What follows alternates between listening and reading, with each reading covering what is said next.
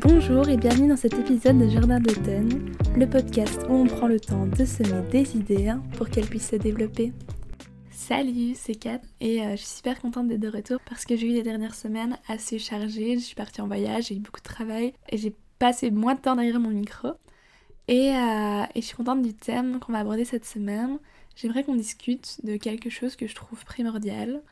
J'aimerais qu'on parle de la personne avec qui on est voué à passer notre vie, celle qui nous accompagne au quotidien et au fond la seule personne qui sera là à chaque étape, qu'elle soit bonne comme mauvaise.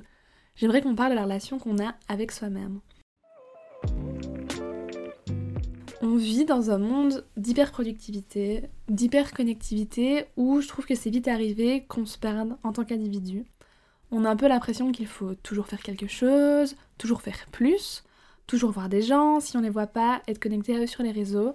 Je pense qu'on est vraiment surstimulé au quotidien. Par exemple, quand on fait rien, bah on se retrouve souvent sur notre téléphone à consommer mais alors une montagne de médias sur un laps de temps qui est assez court et à voir des images qui sont montées de façon à nous définir ce que devrait être notre vie, ce que devrait être notre relation à nous. On devrait se lever à 5h du mat tous les jours pour faire du sport, être discipliné, ça nous permettrait d'atteindre nos objectifs. On devrait tout plaquer pour partir voyager dans le monde.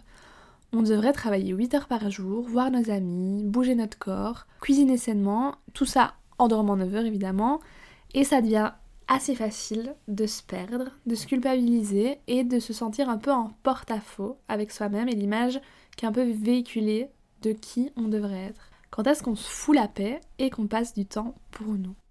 Toutes ces stimulations, tout ce travail, toutes ces choses qu'on a l'impression qu'on doit faire, ça fait qu'on n'apprend jamais vraiment à prendre le temps et à prendre le temps surtout d'être seul. On se distrait, on se distrait beaucoup, mais on pourrait utiliser ce temps-là pour prendre du temps pour nous. Alors, comment on fait pour apprécier passer du temps avec soi-même? Évidemment, la première étape est de passer du temps seul avec soi. Parfois, ça arrive malgré nous et ça peut être difficile à vivre. Moi, par exemple, j'étais dans une relation pendant plusieurs années et elle s'arrêtait de façon assez abrupte. C'était la seconde période de confinement, c'était le moment où on était en télétravail et je me suis vraiment sentie terriblement seule pendant plusieurs semaines, presque plusieurs mois, et c'était vraiment super dur à vivre. Outre, bien sûr, la blessure laissée par la rupture, il y avait vraiment ce truc de me retrouver seule avec moi, alors que ça faisait des années qu'à aucun moment j'avais dû être seule. C'était vraiment, mais qu'est-ce que je vais faire de tout ce temps sans personne pour être là avec moi? C'était vraiment bizarre, je savais pas comment investir ce temps-là, je savais pas comment le vivre, est-ce que c'était quelque chose de positif, quelque chose de négatif. Et à ce moment-là, c'était vraiment du coup un truc qui me tombait sur la tête, que j'avais pas désiré, le fait de me retrouver seule, une punition, un truc négatif que j'ai vraiment mal vécu au début. Je savais pas quoi faire en fait, parce que j'avais pas du tout cette habitude, cette culture de passer du temps toute seule. Et au final, j'ai retiré beaucoup de choses de cette période-là, dont on va parler un peu plus tard. Je dirais même que j'ai tellement appris que maintenant, si je me surprends à plus passer de temps avec moi-même, j'essaie d'en faire une priorité parce que ça joue vraiment sur mon humeur et sur la façon dont je me sens. Je me dis, bah ok, cette semaine, je vais essayer de faire quelque chose pour moi, seule, de me ressourcer et être plus proche de moi en fait. Alors soyons clairs, il ne s'agit pas de se couper du monde et de rester seul dans son coin, dans sa grotte, mais c'est juste pouvoir être capable de choisir, vraiment de faire un choix conscient de se consacrer du temps. Au début, c'est inconfortable et euh, c'est même un peu bizarre de tout stopper juste pour être seul. Bah, qu'est-ce qu'on fait? Pourquoi on fait ça? Notre cerveau, il sera pas forcément ravi par le changement.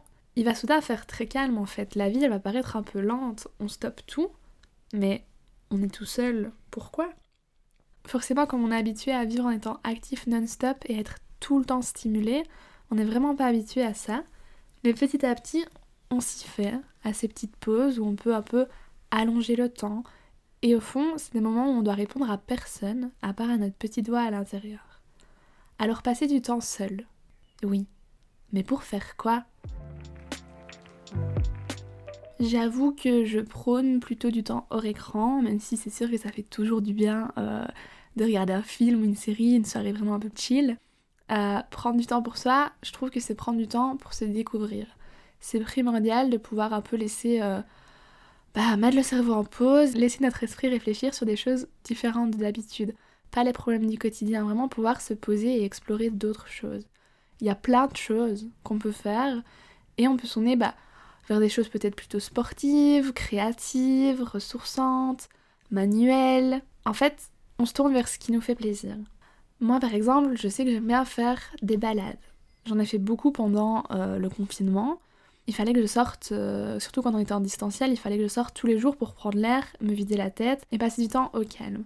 J'allais courir ou euh, j'allais marcher seule et c'était vraiment l'occasion de me retrouver avec mes pensées, mais sans le bruit habituel qu'il y a tout autour. Je vous ai déjà dit, ça, m'arrive un peu de cogiter. Quand je vais me balader, je peux réfléchir, mais d'une autre façon. J'adore aussi essayer euh, des choses juste pour moi et j'ai un peu des phases où j'ai envie de tester des trucs qui m'apporteront au final pas grand chose en termes d'investissement et de rapport temps investi, produit final, mais c'est des trucs qui me font plaisir. Euh, par exemple, j'ai appris à broder. J'avais trouvé une vieille veste, j'avais envie de la customiser et du coup, bah voilà, j'ai regardé des vidéos, j'ai trouvé le modèle que je voulais et, et j'ai brodé tout le dos d'une veste.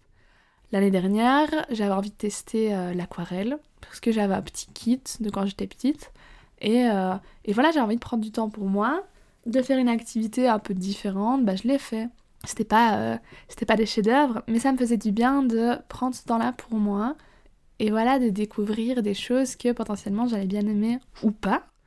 Il y a pas longtemps ici, euh, j'ai eu envie de modeler des choses avec de la régide et les décorer. Bah, j'ai pris quelques soirées pour les peindre et ça m'a fait beaucoup de bien de juste être dans le moment présent, avec moi, sans avoir à répondre à quoi que ce soit sur le côté. Et l'important dans toutes ces activités-là, c'était pas le résultat final, c'était vraiment le fait de me retrouver avec moi-même pour un petit moment. On peut aussi prendre du temps pour soi pour faire une sortie seule. Ça, je trouve que c'est quelque chose qui est plus difficile parce que socialement, c'est un peu non conventionnel. C'est plutôt rare d'aller au cinéma seul ou euh, au restaurant, à un concert, mais j'avoue que c'est des comportements que j'encourage. C'est sûr qu'on sort beaucoup plus de notre zone de confort quand on fait quelque chose comme ça parce qu'on se retrouve à s'exposer au regard de l'autre, au regard des gens autour de nous. Mais je trouve que si on a vraiment envie de faire quelque chose et qu'on a personne pour le faire avec nous à ce moment-là, mais pourquoi s'en priver sous prétexte qu'on a besoin d'une autre compagnie que nous? J'ai pas le sentiment que c'est quelque chose qu'on regrette après coup. Même si c'est pas ultra confortable sur le moment d'être seul à table dans un restaurant, et peut-être qu'on aurait préféré partager ce moment-là avec quelqu'un d'autre, mais si c'est pas possible, est-ce qu'on sera pas quand même content de l'avoir fait?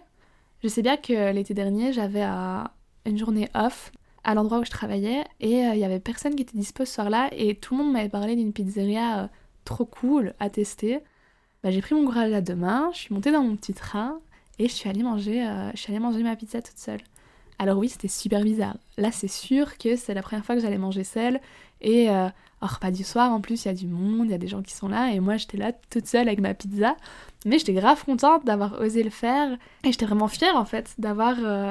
D'avoir décidé que cette activité-là, je voulais la faire. Personne n'était là, personne n'était dispo, bah, je l'ai quand même faite pour moi, parce que c'était ce dont j'avais envie. En règle générale, je pense que quand on fait des choses pour soi, peu importe comment elles se passent, si notre attente c'était vraiment de se faire plaisir, c'est déjà gagné. En dehors de se faire plaisir, passer du temps seul, ça va mener à plein d'autres choses. D'abord, ça nous apprend qu'on n'a pas besoin d'être constamment en contact avec les autres. Je trouve que ça permet d'accepter plus facilement le fait que les autres n'ont pas à être toujours disponibles pour nous et nous pour eux. Surtout à l'époque actuelle, parfois on a vraiment ce, besoin qu'on nous réponde dans l'instant, alors que non, il y a des choses plus importantes. Et ça permet de se familiariser avec des moments de vie justement plus calmes, où il se passe rien, en dehors de l'instant présent. Personnellement, passer du temps seul, ça m'a appris à avoir un meilleur discours intérieur. Je vous explique. En passant plus de temps seul et en faisant plus de choses pour moi, j'ai commencé à adopter un discours plus positif. Je me suis dit que j'étais reconnaissante en fait d'écouter mes envies, de me prioriser. Je me trouvais même plus encourageante. Par exemple, si j'avais des nouvelles idées, nouveaux projets, de nouvelles envies, j'étais plus à même d'être un pilier pour moi-même, à me dire vas-y, t'en es capable, fais-le pour toi.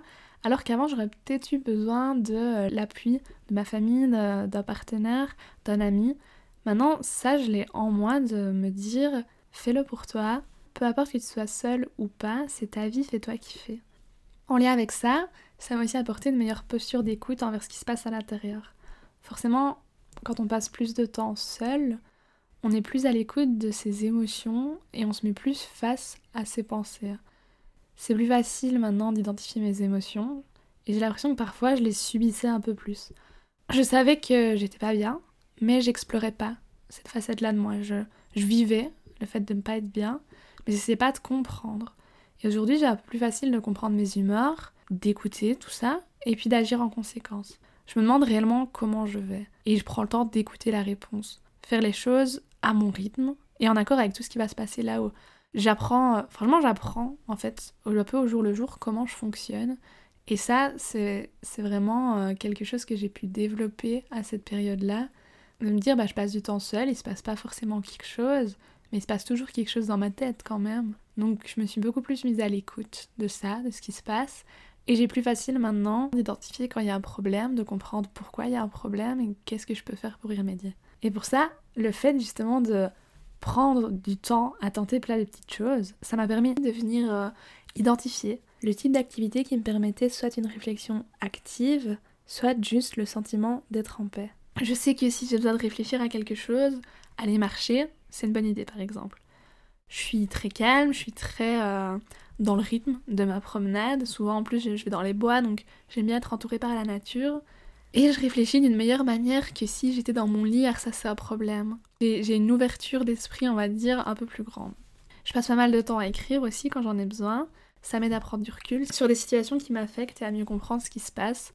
Alors euh, je prends un carnet, un document Word, mes notes iPhone, peu importe. Il y a des fois où je sens vraiment que j'ai besoin de prendre ce temps-là pour réfléchir, questionner et comprendre une situation qui me fait vivre des choses négatives ou qui me questionne. Par contre, si j'ai envie d'être vraiment au calme et d'éteindre un peu mon cerveau, justement de m'éloigner de tout ça, je sais que c'est plutôt des activités manuelles et artistiques qui vont me convenir. Je suis vraiment absorbée par ce que je suis en train de faire, je peux vraiment pas le voir le temps passer. J'aime bien cuisiner, ça m'arrive de dessiner, j'avais un bullet journal, et quand je le faisais, je me rendais vraiment compte que le fait de dessiner, de prendre du temps, ça mettait vraiment mon cerveau en off. Je pensais plus qu'à ça, j'étais vraiment absorbée par ma tâche, et euh, c'est bête, mais dessiner, euh, modeler, peindre. En fait, on se concentre tellement sur ce qu'on est en train de faire que notre cerveau il pense plus à tout le reste. Ça fait un peu une petite bulle hors du temps, comme si le monde autour de nous ne nous atteignait plus le temps qu'on est dans notre activité. Et ça, ça fait un bien, mais de dingue. Je sais qu'il y a des fois, je me sens un peu euh, submergée par mes pensées. Je sais que si à ce moment-là, je décide de faire une activité euh, plus manuelle, plus artistique, même lire un livre, je trouve que ça me déconnecte vraiment de ce qui se passe ça me permet de m'apaiser et vraiment pendant une période de temps de revenir à un état où en fait juste être moi c'est suffisant. Et c'est vraiment quelque chose que des fois je recherche, le fait de j'ai pas besoin d'être productive, j'ai pas besoin de voir des gens, j'ai pas besoin d'être vraiment en train de faire quelque chose d'important qui va m'apporter quelque chose. Juste j'ai besoin d'être. C'est le genre d'activité qui me le permet. Faire, euh, faire un peu toutes ces activités-là, ça m'a aussi permis de découvrir ce que j'aime ou ce que j'aime moi. Je pensais que j'allais adorer la poterie par exemple, et il s'avère que oui, c'était marrant à faire, mais euh, j'ai pas développé une passion. Par contre, euh, j'ai commencé à écouter des podcasts à cette époque-là, pour me nourrir un peu et apprendre sur des thèmes qui m'intéressent. C'est du temps que je prenais pas auparavant, pas quelque chose qui était qui était important pour moi. Et maintenant, en fait, il y a rarement une journée sans que j'écoute un podcast à la salle, dans les transports, euh, sur un trajet.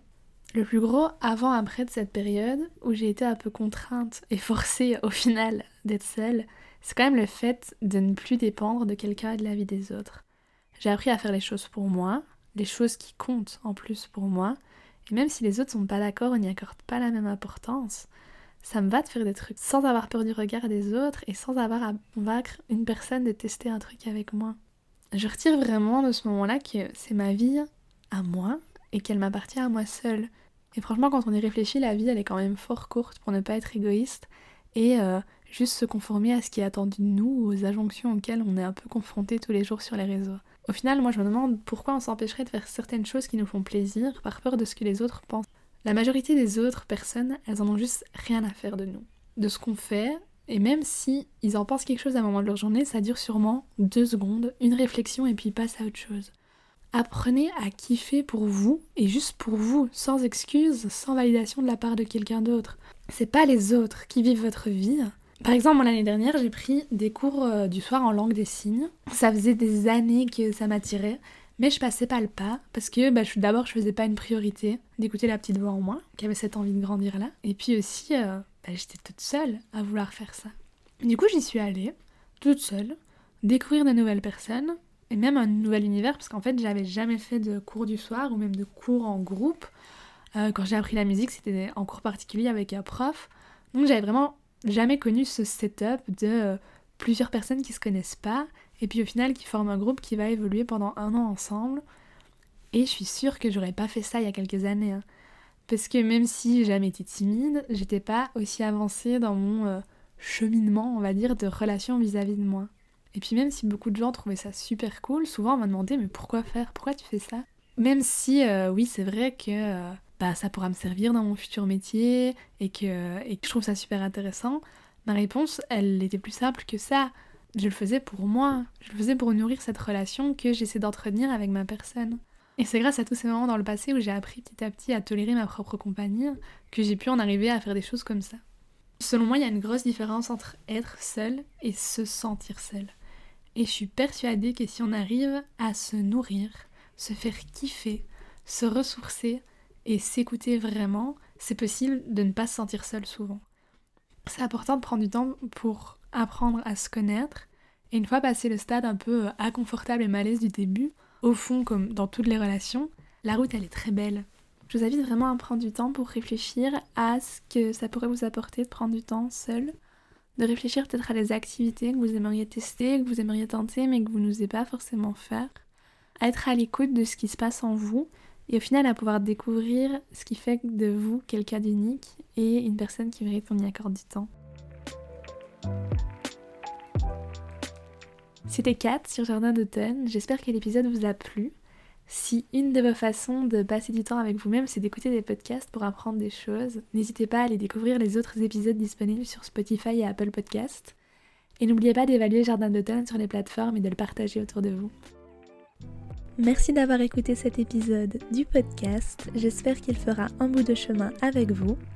On se retrouve dans 15 jours pour un nouvel épisode et en attendant, n'hésitez pas à aller suivre le podcast sur Instagram Jardin d'automne et à y laisser vos retours.